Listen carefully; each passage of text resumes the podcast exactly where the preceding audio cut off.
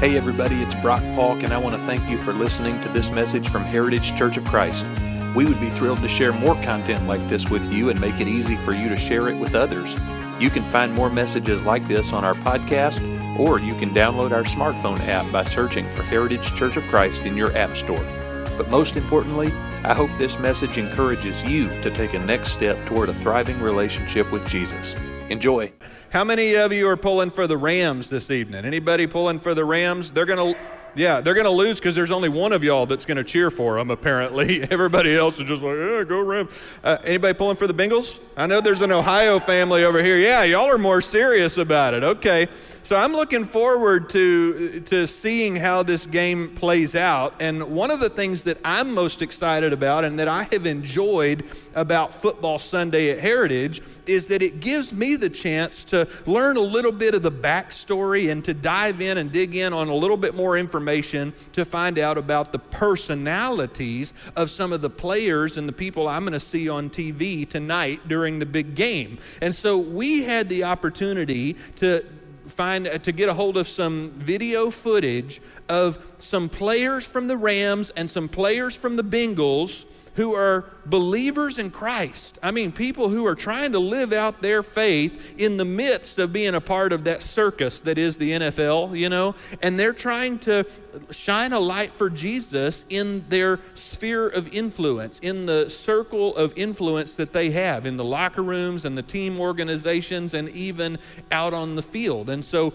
I want to show you this, um, this video that's a, a collaboration of all these little testimonials because tonight, when you're watching the game, I want you to be aware of who some of these people are. Like, put pay attention to the names because you're going to see names, and I, and it's not just like you know the athletic trainer's assistant or something. Like some of these uh, these guys are starters, you know, and people that you're going to see on the field tonight one of them, one of them is the 2021 Offensive Player of the Year, Cooper Kupp. He's a believer in Jesus, you know. And one of them last week was named the 2021 Walter Payton NFL Man of the Year, Andrew Whitworth. He plays for the Rams. I think he's a lineman. I can't remember if it's offense or defense for sure. But um, he, I mean, this is a guy that he won this award because of the way that he is giving back to the community and serving other people. And you and I are going to know after today that the reason he does that is because the whole foundation of his life is in his connection with Jesus Christ.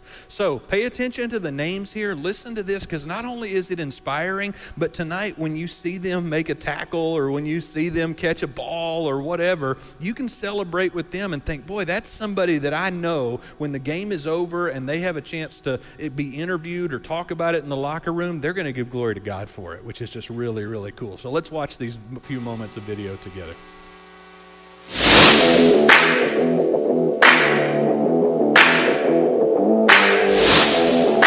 Yeah, um, well, my Lord and Savior Jesus Christ is more to me than just um, football, but its application and what I've read through um, my faith and my wife and our meditations and things like that is that it's, it's pretty similar to the game of football, and its application for the game of football is, is very simple. So it's one of those things that um, if I, anything that I do on the field is to glorify Him and through Him for him, for his glory. So it's one of those things that just my life is a sacrifice, and the days after football will be the same as the days playing football. So um, I try to encourage people anyway to crack open their Bible, like Instagram, um, things like that. Just look up the verse and uh, continue to grow stronger in faith because that's um, where it starts.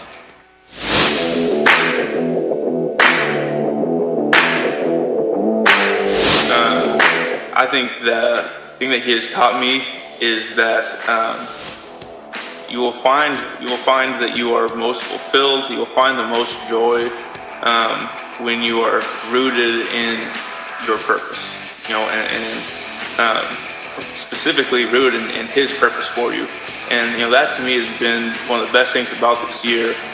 Beyond all the um, all the games that we won, beyond all the you know, honors, accolades, whatever um, it is. You know, I've just I, have had so much fun being able to play this game, and you know, my my motivation I touched on earlier. My motivation coming in to you know every single day is to run the race in such a way as to honor God um, and the passions and the um, talents that He has given me. And uh, when I'm rooted in that, I, I, am at I am in a great place. I am able to play freely. I am able to um, you know love my teammates. I'm able to um, be a better man, a better football player, a better husband, a better father um, when I'm living in that place. And um, you know, I, I, can truly, I truly believe beyond all that stuff. We had not won a game this year, um, but I had you know spent that time and you know was living in that place, still of living freely. I believe I would. This would still be my favorite, my favorite year I've ever been um, a part of playing this game of football because I've been living in that place. Um, I've been enjoying every second of you know, being a teammate to the guys that are here and um, and just being able to honor God every time I step in this in this facility. So uh, I think that's the the big lesson for me.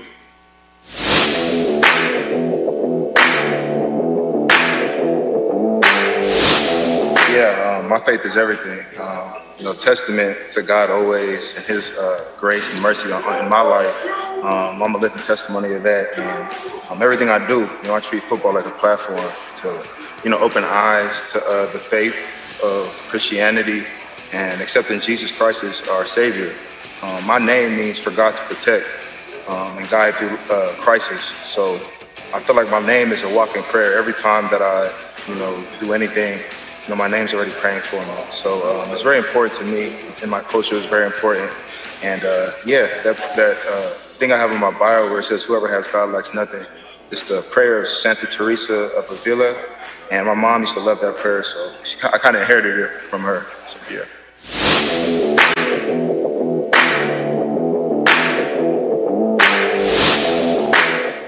I mean, without my Lord and Savior Jesus Christ, I'm nothing, you know, honestly. So um, without His grace and His mercy and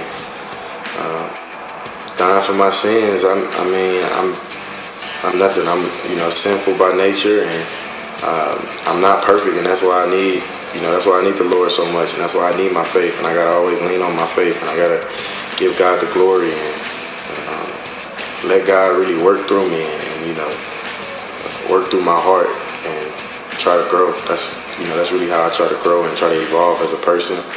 Um, and obviously, I have you know family and friends who I, am super close with, but most importantly, probably for me is um, my kids and the youth. Honestly, not just my kids, but any youth that looks at me, I want them to uh, know that it's you know it's super important to, to have a relationship. Um, try to have that relationship with God through Jesus Christ, and those are the type of things that uh, you know, when, when I get the opportunity to um, on certain platforms, I like to boast about and, and, show that it really matters to me and it's, uh, super important.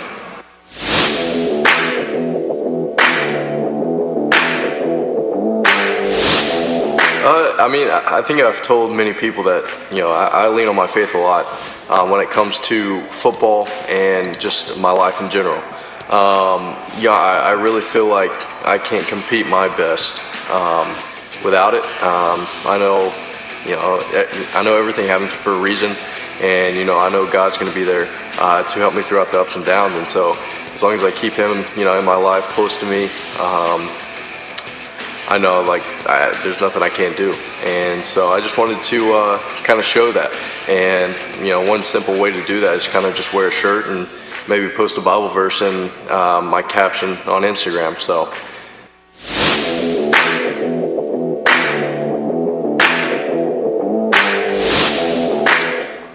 I think all the time, you know, really in life, you're always getting taught lessons. I think for me, just patience and some perseverance, and and uh, sometimes when you come back from injury, um, things don't feel like they should as fast as you want them to, and it takes a little time of just calming down, having some patience, and I think really just was blessed with an opportunity to have that patience and realize that if I just keep persevering and, and being strong and, and, trying to realize that at the end of the day, if I just stick with the process um, and trust that all that you know is in His hands, then uh, I would be okay. I think that's probably the greatest lessons I learned.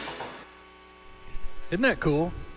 I mean, I think it's so neat because and and all of those players, those those were just interview questions that were sprung on them. They didn't have time to like you know prepare responses. That was just off the top of their head. You know, that was what was on their heart to share about their faith, which I just think is so inspiring. And I'm looking forward to being able to pick them out, you know, as I'm watching the game tonight and to just imagine and remind myself that these are people who are part of my family in Christ, people who are trying to make a difference in a place where maybe there are some significant challenges to doing that, but also where there's really a lot of opportunity and a lot of people that are paying attention, a lot of people that are following them on social media and things like that so that they have a chance to speak up in Jesus' name.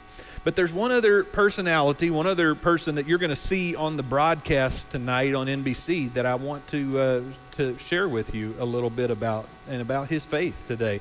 And most of you will recognize the name Tony Dungy, Coach Tony Dungy, who he's a retired head coach who has gone on to be uh, an NFL uh, analyst, and so he's going to be a part of the NBC broadcast tonight.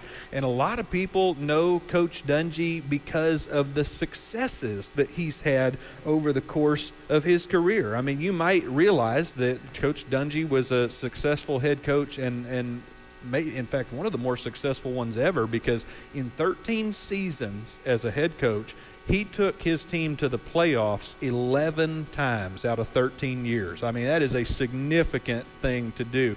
And it's even more significant to my friends Bill and Julie over here. It's even more significant when you realize that the first six years he was coaching for the Tampa Bay Buccaneers in the 90s. And, like, uh, you know, NFL fans know that the early 90s were not good years for the Buccaneers, right? You know, and so for him to go into Tampa Bay and to take that team to the playoffs four times was a significant deal, you know. And then later he was he became the head coach of the Colts up in Indianapolis and he took that team and he won Super Bowl 41 at the end of the 2006 season. He coached Peyton Manning and they went they, you know, brought the Colts their second franchise Super Bowl win ever. And it's also really significant that Coach Dungy was the first black head coach to ever win the Super Bowl in the NFL. And if you've been paying attention even to NFL news headlines from this month, we know that that's not always been an equitable uh, space for people with different diversity and backgrounds to be allowed into. And so it's a significant thing. Coach Dungy's in the Hall of Fame, and now he's this television commentator. And so you may know about some of the successes that he's had over the course of his career, but you may be unaware, or you may have forgotten about some of the challenges that he's faced along the way. You may be unaware about some of the disappointments, some of the moments like when he was fired at Tampa Bay. You may be, you may be unaware or have forgotten about some of the moments when his story was rocky and he wasn't sure if he was ever going to accomplish the goal of taking home football's biggest, you know, team honor. And so the other thing you may not know is that all of that story is like the background to the story that Coach Dungy really wants to tell. Because the story Coach Dungy really wants to tell is the story of his walk with God, which is which is part of what we've got on tape and to share with you this morning. So I'm going to let you take a few minutes and listen to Coach as he talks about what his faith has meant to him and how his faith has carried him through the challenges of his NFL career. Let's watch this together. 2005 season we're, we're the number one seed. We've got a, a great team, a team really without any weaknesses. We've got home field advantage. Everyone's saying it's our year. We end up falling behind to the Steelers in our first round game. We march back. We got a chance to tie the game up and go into overtime. And uh, Mike Vanderjagt's our kicker, extremely accurate guy, never misses a big kick, and he misses.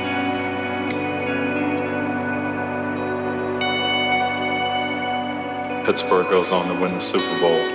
And now you kind of hear it from everybody. Well, the Colts are never going to win one. They've had all these teams that are are really good, but something's missing, and that window of opportunity is going to close up on them. I can remember thinking, man, as good a team as we had, if we don't win it now, we may never win it. And I'm going to have to be okay with that.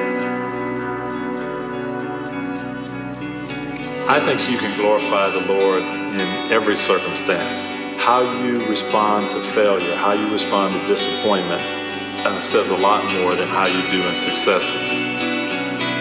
God has taken some unexpected things in my life uh, over and over, uh, and and really, I think tried to find out if I was going to stay with Him or if I was ever going to get to the point where I say this is too much. I'm going to go my own way.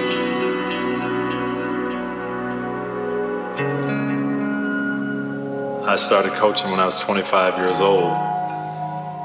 And probably by the time I'd been an assistant coach for 10, 11 years, the word was getting out this guy might be a good head coach. I started to interview for, for head coaching jobs, but everyone was looking for that stereotypical coach, looking for the guy who was going to demand perfection from his players, who was going to show that emotion and, and everything that they expected to see in a, in a head coach. And that wasn't me. How much does this mean to you? How much are you prepared to sacrifice to, to lead his team? And, and what's important to you in, in life? And you know what the, the, the man wants to hear, but it's not really what's in your heart. I'm going to give you a lot. I'm, i believe I'm going to deliver you a championship, but no, the, the team is not going to be the most important thing. I was called to interview at Tampa, I told Lauren, we're not going to get this job. I don't know anybody there. I have no connections. And so when I got the job, I said, you know what, we want to win a Super Bowl, and I believe we will. I want to do it the right way. I want to do it so that our young men are people that the community is going to be proud of.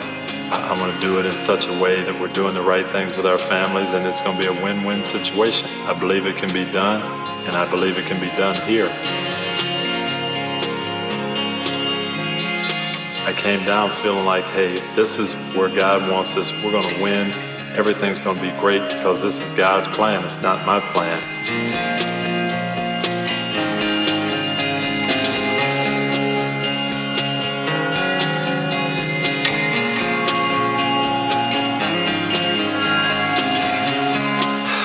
That's to me one of the hardest things in, in life when you have an idea of the way things are going to go, uh, what you hope for, what you dream about, what you pray for, and it doesn't come through.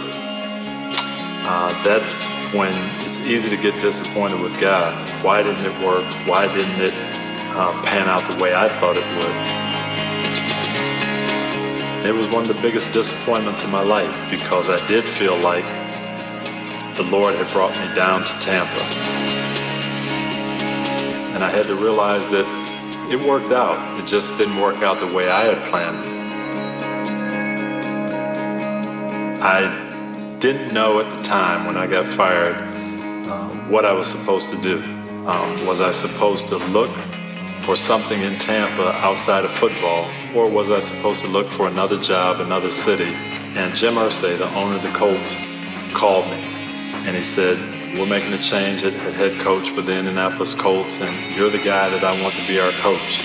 I believe in all the things that you believe in. We want to do things the right way. We want to win, but win with the right kind of people, and you're the guy to lead us. And that that was a message that I really needed to hear at that point.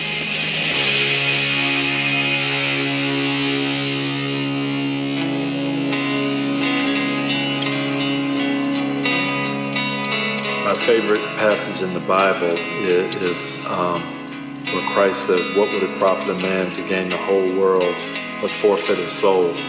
And with 31 years in the National Football League, I've seen that a lot. And so to me, that was the thing that I always wanted to, to tell my players.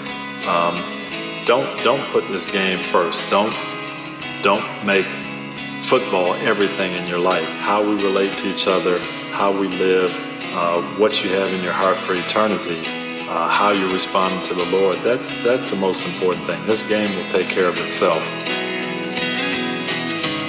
Even though we, you know, for four or five years had those bitter disappointments at the end of each year, I never gave up. Uh, it wasn't to the point where I said, hey, we can never win this thing, but I, I got to the point where if that is what God has in store. It'll be a bitter pill to swallow, but uh, I'm going to be okay with that.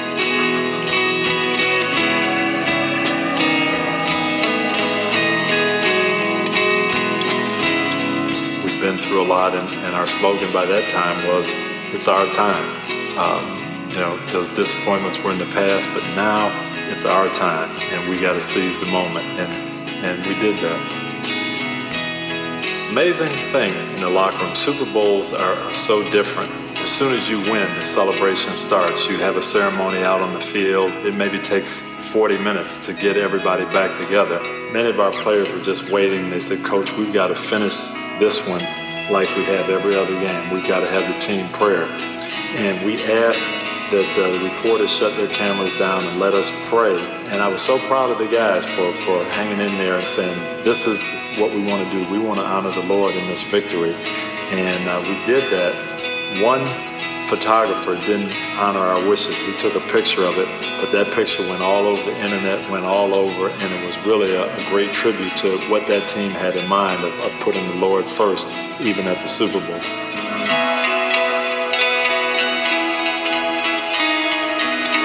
Every decision I make in life, I'm going to make it through the lens of Jesus Christ. I'm going to put him out there first, and my own feelings, my own thoughts, my own desires are going to be second. It's that simple. And if we do that, Christ promised that he would come into our lives, he'd be our head coach, and he'd guide us to, to that victory, that ultimate victory.